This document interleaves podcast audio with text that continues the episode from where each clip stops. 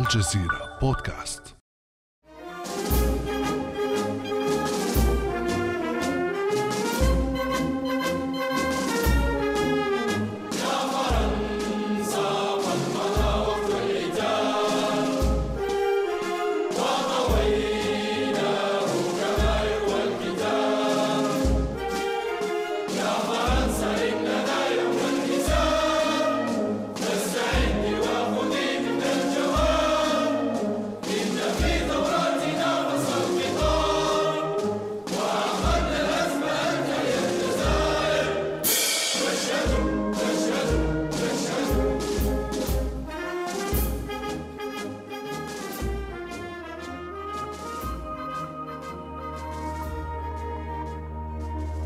على أرضية مطار هواري بومدين بالعاصمة الجزائر هبطت الطائرة الضخمة بعدما وصلت أجواء المطار رفقة مقاتلات من سلاح الجو الجزائري. أربعة وعشرون تابوتاً مغطاة بالعلم الجزائري حملها الجنود على أكتافهم وساروا بها على بساط أحمر بعد عزف النشيد الوطني الجزائري. أحيت الجزائر عيد استقلالها الثامن والخمسين باستقبال جماجم مقاومين احتجزتها فرنسا المستعمر السابق للجزائر عقودا من الزمن. رفاه المقاومين الجزائريين واحد من ملفات عالقه بين فرنسا ومستعمراتها السابقة من الدول المغاربية. فتحت الجزائر بعضها واستطاعت الحصول على تنازل فرنسي بشأنه. لكن ملفات أخرى ما زالت عالقة بين الجزائر وفرنسا وما زالت دول مغاربية لم تفتح بعد ما بات يعرف بجرائم الاستعمار.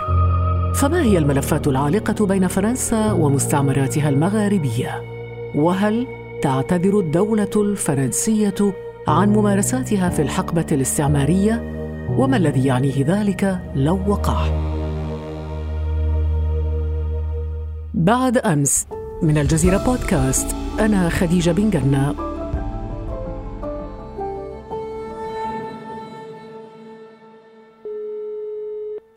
وضيفنا في هذه الحلقة الدكتور مصطفى سايج مدير المدرسة العليا للعلوم السياسية بالجزائر.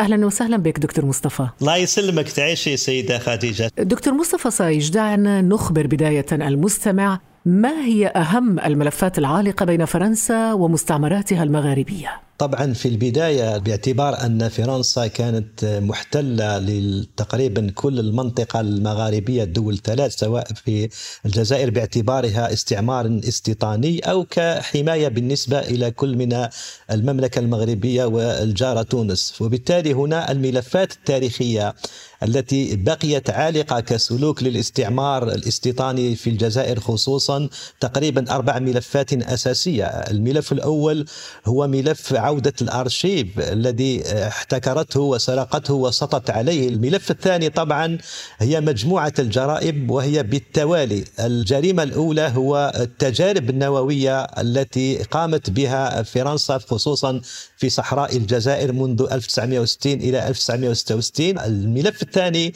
طبعا هو لا يزال عالقا وهو ملف المفقودين بامتياز لأنه طيلة التواجد الفرنسي في الجزائر هناك تقريبا 20 ألف أو ما يزيد لأن الأرشيف لم يثبت عدد الذين تم القضاء عليهم وتم اختفاء هويتهم وبالتالي حالات المفقودين لا تزال تطرح مثل قضية فرحات حشاد في تونس أو القضايا الكبيرة التي آخرها في فرنسا اكتشاف المناضل الفرنسي الأستاذ الرياضيات موريس أودان الذي بعد 60 سنة اعترف الرئيس الفرنسي ماكرون بأن هناك جرائم وتم إخفائها بالتعذيب والدفن بدون تسليم لأهاليهم الملف طبعا الرابع الذي يبقى عالقا هو ملف الذاكرة بمعنى كيف يمكن أن نعيد الهوية والسيادة من خلال مجموعة الأرشيفات التي تطالب بها الجزائر والدول المغاربية بكل امتياز. نعم ولكن عندما تقول دكتور مصطفى سايج الجزائر والدول المغاربية ربما هنا نقف عند اختلاف بين الدول المغاربية نفسها من موضوع الاستعمار. لنستمع إلى هذا المقطع الصوتي للرئيس التونسي قيس سعيد في مقابلة مع قناة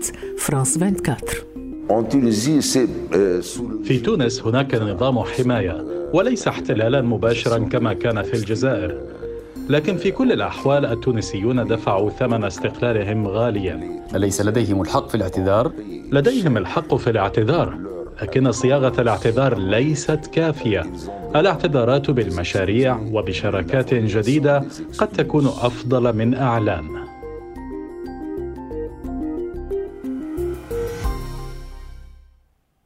إذا دكتور مصطفى سايج يعني الرئيس التونسي لا يستعمل مصطلح استعمار. هنا تباين في مواقف الدول المغاربية تباين واضح من ملفات الاستعمار. تونس والمغرب وموريتانيا لم تصدر عنها مطالبات تذكر بالمقارنة مع الجزائر كيف نفهم هذا؟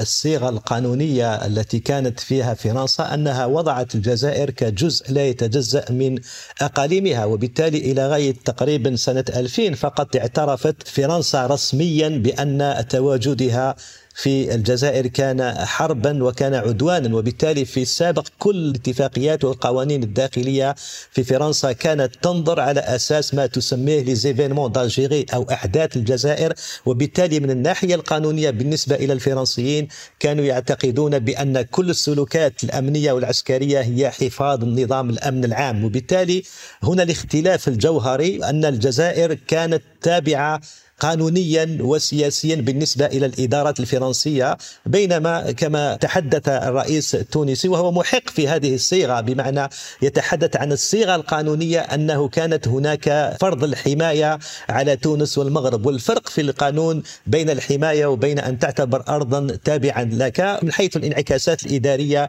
والسياسية. لكن يبقى فقط أن من حيث السلوك ربما هو هنا الجدل الذي حدث في تونس بعد تصريح الرئيس التونسي سواء من قبل المعارضة وحتى من بعض المحسوبين على النظام السابق أنهم ينظرون إلى أن فرنسا قامت بجرائم لا تقل في بعض الأحيان على ما تم اقترافه في الساحة الجزائرية.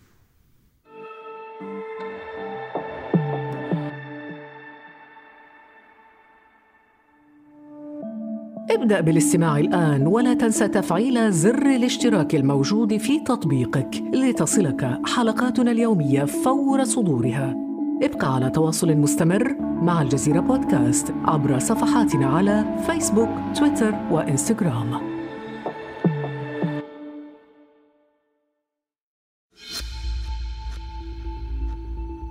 قبل أسابيع من تصريح قيس سعيد الذي استمعنا إليه كان البرلمان التونسي قد أسقط عريضة غير ملزمة للسلطة التنفيذية تطالب فرنسا بالاعتذار لتونس عن جرائم الحقبة الاستعمارية.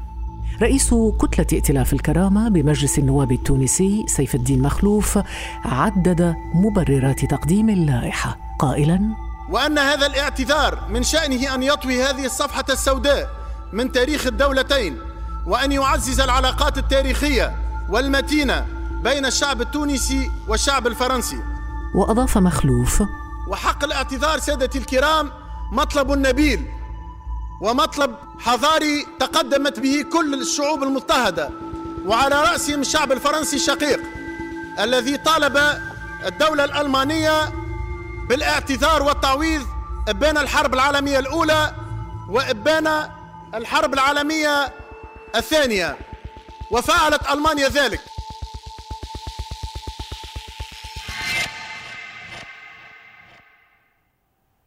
طبيعة هذا الوجود حماية انتداب استعمار ايا كان. هل يفترض أن يكون هناك تبعات لهذا الاستعمار أو هذه الحماية حتى نوع من الاعتذار ربما بشكل مباشر أو غير مباشر من فرنسا للجزائر وللدول المغاربية؟ هو أعتقد هنا المشكلة أن بالنسبة إلى الجزائر هي من حيث حصيله الجرائم كانت أكثر تاثيرا وأكثر وضوحا مقارنة بما جرى في تونس وما جرى في المملكة المغربية على أساس أن الأوروبيين والفرنسيين كانوا ينظرون مثل ما كان يجري في المشرق العربي عندما كانت وضعت سوريا الكبرى تحت الوصاية أو الانتداب البريطاني على أساس أنه هناك نوع من الإدارة السياسية لظروف مؤقتة حسب التقسيم les zones d'influence مناطق النفوذ بين الاستعمارات الأوروبية في تلك المرحلة أو الحقبة. يبقى فقط أن ربما ما جرى في الجزائر وهو مهم أنه بالنظر إلى طبيعة الاستعمار الاستيطاني الذي غير ليس فقط على مستوى الهوية أن يعيد ترتيب السكان الأصليين إلى درجة أدنى ولم يعطي لهم حقوق وإنما تم الاستيلاء على كل ممتلكاتهم الأرضية والفلاحية. يضاف إليها أنه كانت الاستيلاء على الهوية وهذا الذي جعل نوع من تمسيح المنطقة وعدم اعتراف حتى بمقومات عبادتهم. ونذكر بأن أول ما دخلوا إلى العاصمة حولوا مسجد كتشاوى إلى إسطبل للأحصنة الغزاة الفرنسيين في هذه البلاد. وبالتالي هنا الاستعمار الاستيطاني الفرنسي ارتكب جرائم لا تتساقط بالتقادم على كل المستويات كل هذا مهم دكتور مصطفى ولكن حروب الذاكرة تحتاج ربما إلى عدة إلى عتاد من الأرشيف والأرشيف والتاريخ كله في رفوف المكتبات الفرنسية ووزارة الخارجية الفرنسية.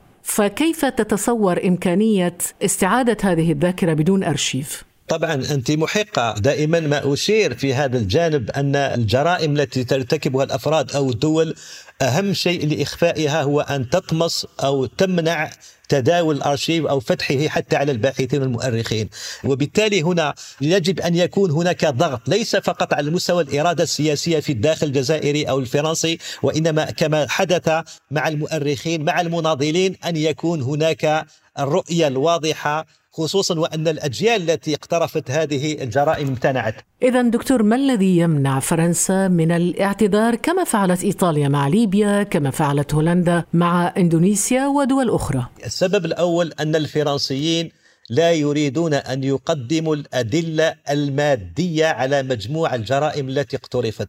الجانب الثاني أن فرنسا وأعتقد أن ما يسمى بفرنس أفريكا أو الطبقة النيوكولونيالية في فرنسا لا تزال تستخدم ورقة الأرشيف كابتزاز سياسي بالنسبة إلى النخب وبالنسبة إلى الطبقة السياسية تحكم الجزائر مستقبلا. لكن النخب ليست كلها مجمعة على ذلك، هناك مثقفون فرنسيون مع مطالب المستعمرات السابقة يقفون معها لنستمع مثلا إلى هذا التصريح للأستاذ الجامعي الفرنسي الكاتب أوليفييه لوكور crimes commis يتعلق الأمر بجرائم الجيش الفرنسي بالجزائر لكنها لا تقتصر على العصر الأخير للجزائر بين 1957 و 1962 بل بمجموع الفترة الاستعمارية وخاصة بعد أزمة الجزائر العاصمة.